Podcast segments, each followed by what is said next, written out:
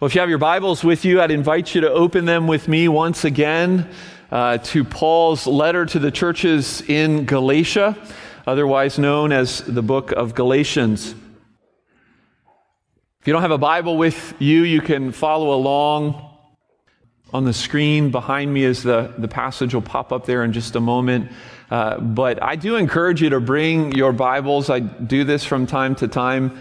Um, and keep your Bibles open as we work through passage, uh, a passage as I refer to it.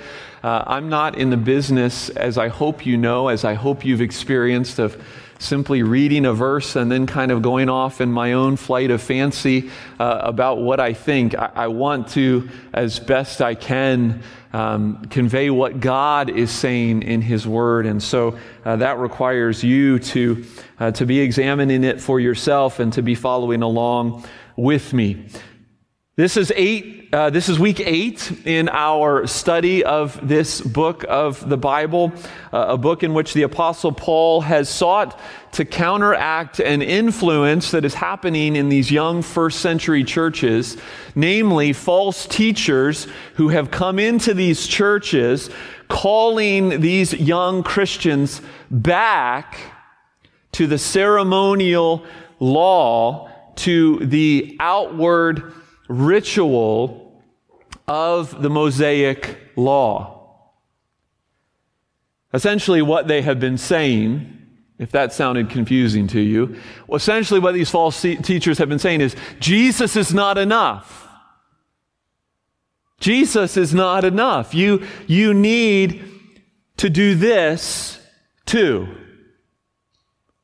And so, Paul, in this letter, could not be more concerned or burdened. These are churches that he is well acquainted with, well invested in, and we've seen this a bit in his uh, writing. It's been passionate. Jesus is enough, he has sought to argue again and again. And, and to argue this, he spoke about his own conversion uh, in chapters 1 and 2. He spoke about the Galatians' experience of the Holy Spirit in chapter 3. He spoke about uh, the Old Testament history and, and made the case from, from Moses and Abraham about why we ought to be people of the promise and not people of the law. And then last week, when we were together, he spoke about real life human examples, namely the last will and testament. And then last week, we would really say it was the climax of his argument where he says, You who were once slaves are now sons and are now one. we talked about what that means to be adopted as sons, to be, to be one as God's people, unity amidst diversity? Well, as we continue today, we come really to what is an interesting section in the letter, one that is uh, less argumentative. What I mean by that is it's less built on argument and it's much more personal, much more pastoral. And so let's uh, read and, and, listen. I encourage you to uh, stand if you're able uh, for the reading of God's word as I read it. Uh, Galatians chapter 4, verses 8 through 20. Picking up where we left off last week. Galatians 4, verses 8 through 20. Listen as I read. Paul says this Formerly, when you did not know God, you were enslaved to those that by nature are not God's. But now that you have come to know God, or rather to be known by God, how can you turn back to the weak and worthless elementary principles of the world, whose slaves you want to be once more? You observe days and months and seasons and years. I am afraid I may have labored over you in vain. Brothers, I entreat you, become as I am. For I also have become as you are. You did me no wrong. You know it was because of a bodily ailment, ailment that I preached the gospel to you at first, and though my condition was a trial to you, you did not scorn or despise me, but received me as an angel of God, as Christ Jesus. What then has become of your blessedness? For I testify to you that if possible, you would have gouged out your eyes and given them to me. Have I then become your enemy by telling you the truth? They, they, they make much of you, but for no good purpose. They, they want to shut you out that you may make much of them. It is always good to be made much of for a good purpose, and not only when I am present with you, my little children, for whom I am again in the anguish of childbirth until Christ is formed in you. I wish I could be present with you now and change my tone, for I am perplexed about you. Amen. This is the word of the Lord. Thanks be to God. Go ahead and be seated. Perhaps you've had this same experience. I certainly have. It's an experience that I might say is common in a broken world such as ours. It's the experience of sitting with someone you love, pleading with them not to return to their old ways. Maybe a a destructive, dead end relationship, maybe an addiction that they just can't seem to shake. And you plead with them, only to find out later that they have gone back and that they're stuck once again. In a sense, this has been the whole of the letter of Galatians. This is what Paul has been doing, but, but nowhere do we see the humanity of what's happening here in these churches and in Paul's own heart, as we, as we see here in chapter 4, verses 8 through 20. Paul is a perplexed pastor. He's a perplexed pastor that here is making a passionate plea. Why would you go back there? Don't go back there. As I came to this passage this week, it was, uh, just to be frank, it was a challenge to think about how to, how to preach this. And how to package it in such a way where it became meaningful to you in your lives and not just something, oh, that's interesting about the Apostle Paul. And so, what I've been led to this morning are two truths that, that I think will challenge us from this passage. As we think in our context, as we digest these words, thinking about our own tendencies. And so, the first truth is this, and then we'll unpack it. You were made for relationship, not ritual.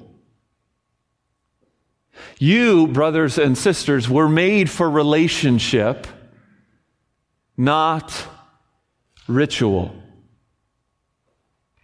And when I talk about relationship, I'm talking about a vertical relationship. I'm not talking about the relationships that we were made with one another. We talked about that last week. But I'm talking primarily about this vertical relationship. You see, flowing from the last few verses that we looked at last week in the beginning of chapter 4, Paul seems to camp out, actually, in the end of chapter 3, Paul seems to camp out this week on the relational privilege of calling Yahweh Abba. Father. On this relational aspect of what our lives as Christians are to be about. If you have your Bibles with you, let's just focus for a few moments. Actually, for most of our time, we're going to focus on the first four verses, verses 8 through 11. You can look at them there with me. Two things seem to be contrasted in verses 8 through 11 enslavement by idols and being known by God.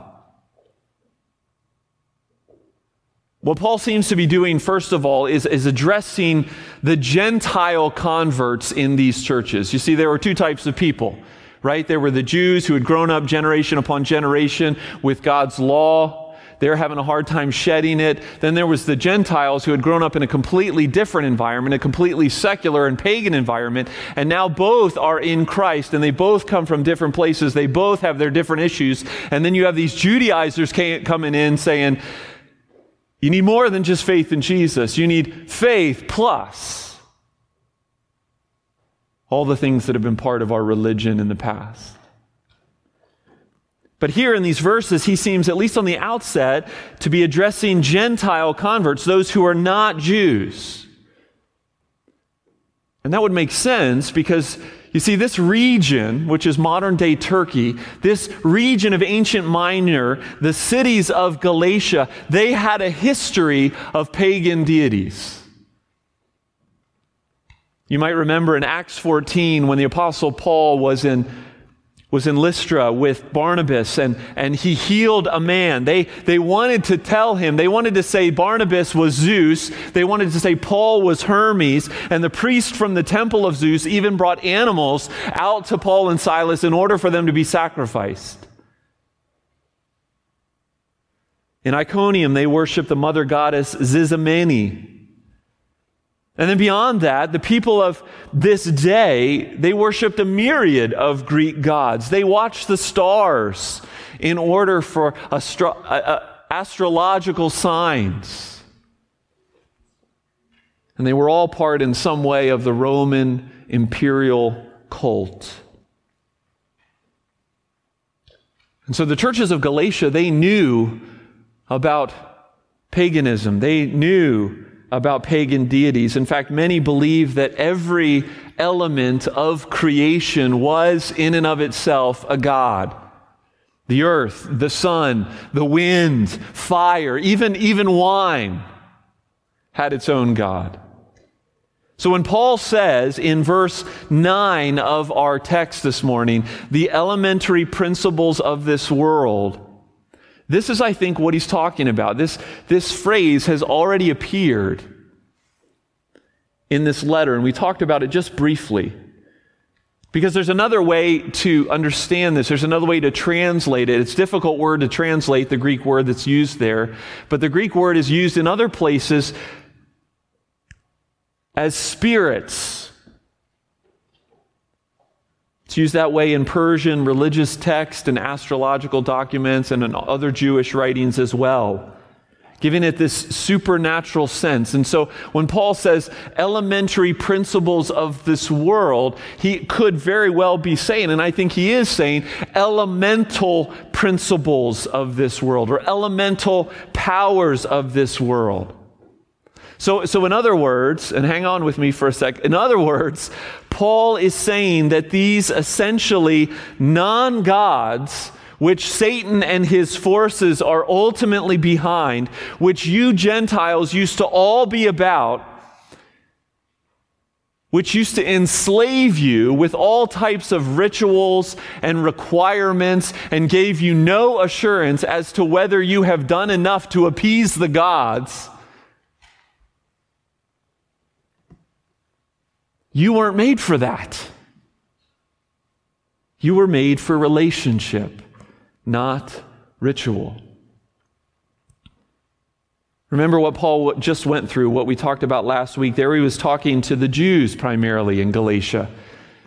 Those who had for generations upon generations been under the law, the law serving as a strict governess, as a disciplinarian in their lives until Jesus came, born under the law, to redeem those bound to it in order to release them from slavery and make them sons. You see, Paul is saying that the gospel is about what God has done relationally. And it's not even that you have come to know God, it is that God has come to know you. You have been known by God, verse 9, he says. In the Bible, knowing is always more than mere intellectual assent. Knowing implies intimate personal relationship, and this has come to us by God's own initiative, by God's own grace. You and I have been adopted through Christ. We've been made heirs, we've been made sons. And so Paul is saying, why would you go back, Gentiles, to that enslavement of pagan deities? Why would you go back, Jews, to the enslavement of that law when you've been given Jesus? You see, the Gentiles, under their elemental forces, they share a common enslavement with the Jews under the law.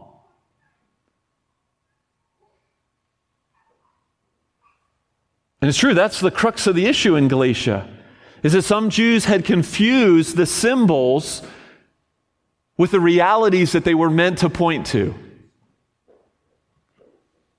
In other words, it became all about religion it became all about ritual.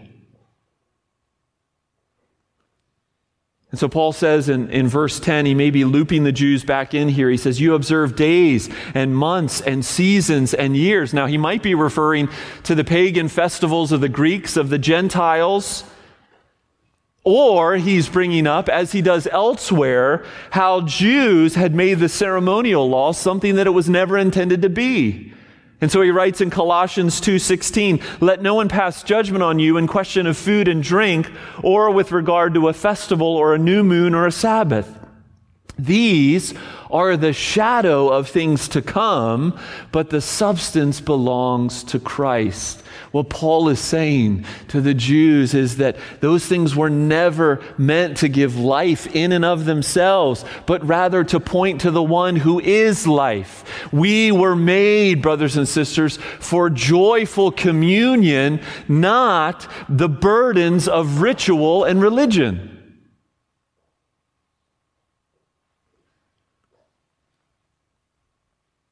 So the question is, how does that hit us, or how should that hit us as we sit here in 21st century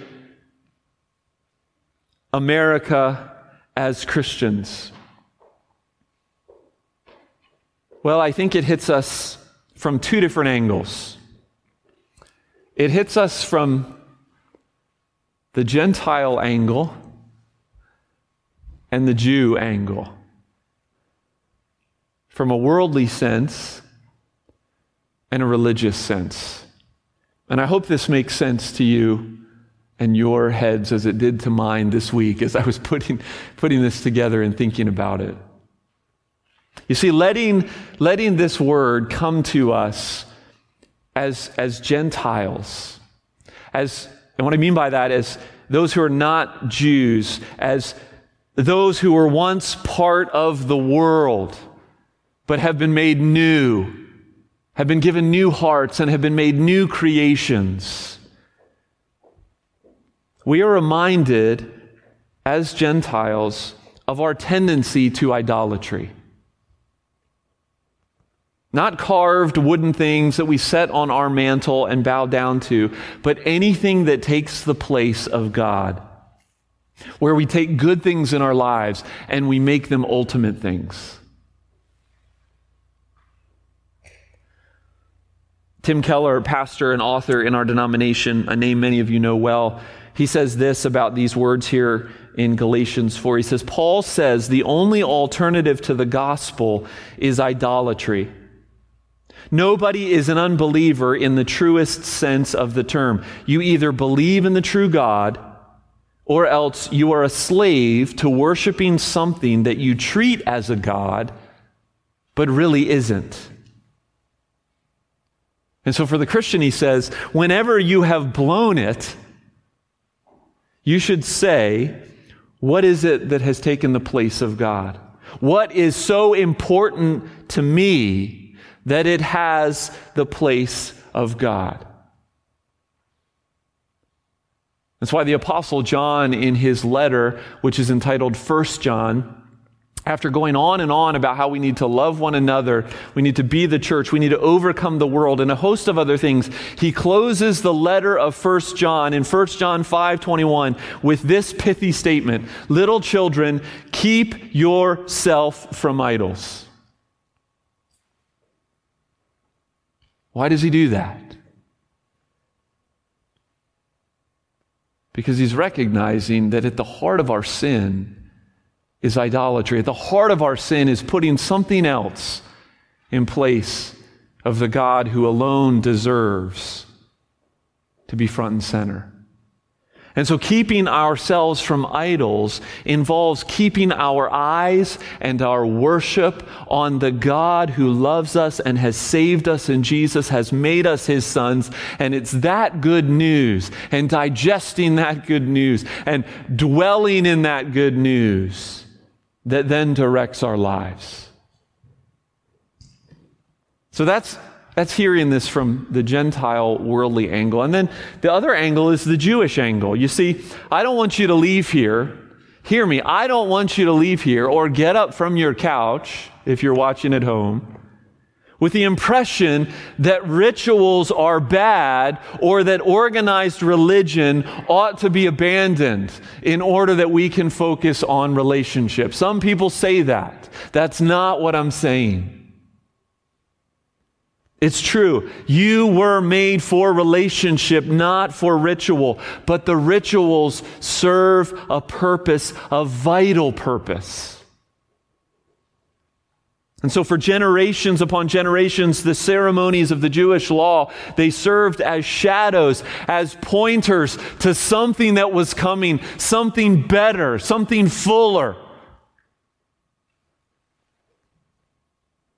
In much the same way, that we now sit, seated here, ha- having, having seen Christ, having been told of his work by eyewitnesses to that truth. The religion that we practice this morning is meaningful. It's needed. The liturgy, the, the supper, which we'll partake in just a few minutes, it all serves a purpose, but it's not an end in and of itself. It all points to Jesus. It all points to that relationship. And yet, just like the Jews of old, just like the Jews of old, we sometimes like ritual as an end in and of itself. We like to check a box. We like to write down an achievement that we can present to God. Look what I've done. And in doing so, we fail to let the ritual point us to the relationship, to the reason for it all. You remember, those of you who know the scriptures a little bit, the story of the prodigal son or as it's sometimes called, the, the story of the lost sons. Right? There were two sons in that story, not just one who took his inheritance and squandered it, came back begging to be a slave of the father. There were two sons, and both sons were alienated from the father. Neither had the father's heart right? So you have the younger son who flees and turns his back on his father and rebels and chases after idols of, of pleasure. We might say that was the Gentile response. And then you have the older son who remained with the father and yet was enslaved by the external formalism of being faithful to his father, of doing what his father said, rather than seeing his father, rather than having relationship with his father and seeing his father's love for what it was. That was the Jew. And what's the message of the father to both the rebellious young son and the faithful son who stayed? To the licentious and to the religious, the father opens his arms and says, Your sons, both of you, not slaves. This is about relationship. It's about my love for you, not your faithfulness. That brothers and sisters, is the good news. And that is why we're here this morning and every Lord's Day morning.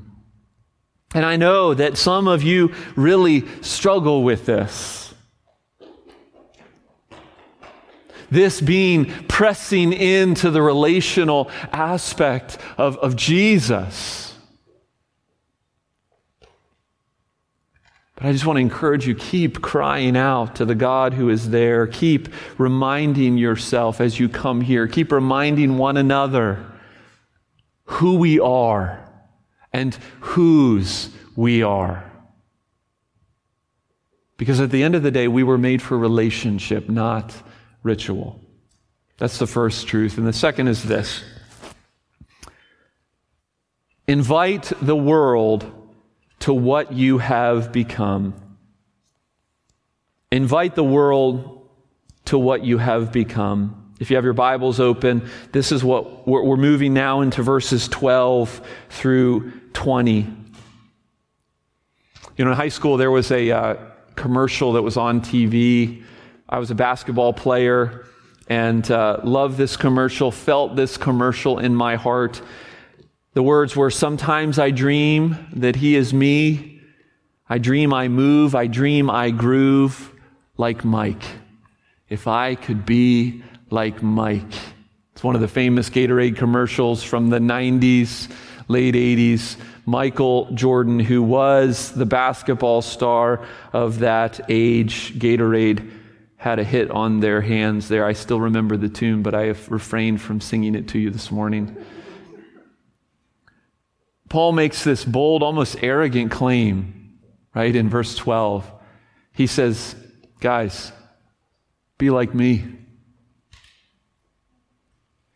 Become like me. As we move into these verses, verses 12 and, and following, things get more personal now than they've ever been in this letter as Paul gives us a glimpse not only of his heart and his life, but of his pastoral burden his pastoral burden and, and his relationship with these people to whom he's writing. You see, throughout this whole controversy, Paul, Paul has gone and he's lamented this fact. He laments this fact. Paul has gone from being viewed as an angel, verse 14, right, as a messenger from God, as, as Christ Jesus himself, who, who came with good news, as an authoritative teacher, to now suddenly becoming public enemy number one, maligned by these false teachers, all for speaking the truth, Paul says. And he goes into this kind of elaborate what happened, and we don't know exactly what happened. We just know as much as he tells us here. Paul states that there was a time when providentially, because in Paul's worldview, as in our worldview, there, there are no coincidences, there no, are no accidents. So Paul states that providentially he was detained with these churches. He was stuck in Galatia for some time because of a bodily ailment.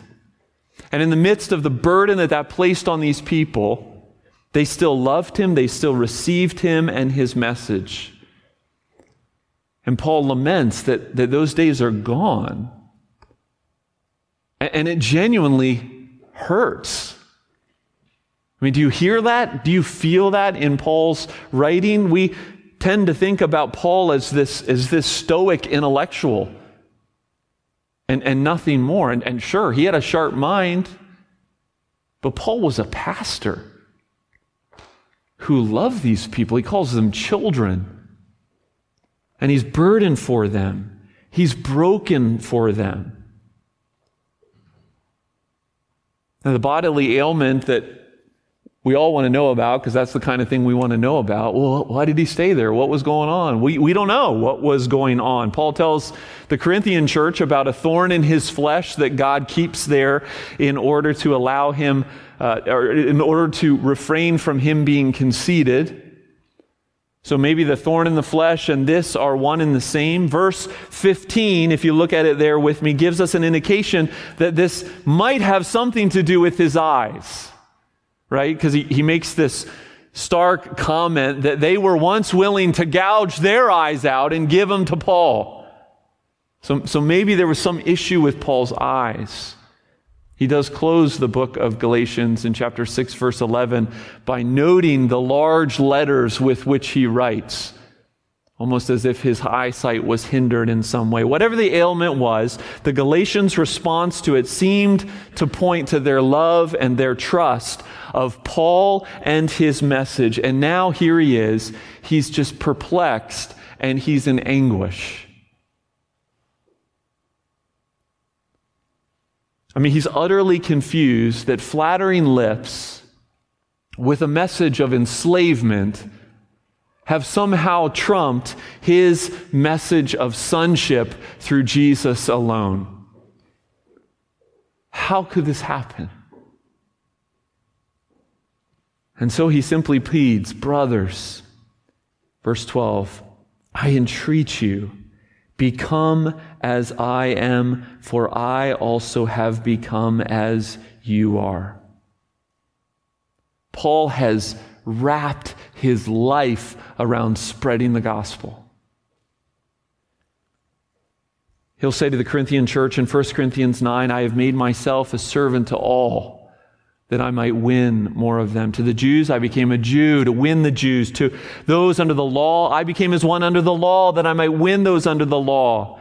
To the weak, I became weak. I have become all things to all people in order that I might save some. For the sake of the gospel, for the sake of souls, Paul wanted to be whoever he needed to be in order that people would understand and hear the gospel. And now he invites his hearers to the same kind of thing. To imitate him as he has abandoned reliance on the law, as he has experienced freedom in Jesus, as he has made his life about Jesus, now he wants everybody to do the same thing.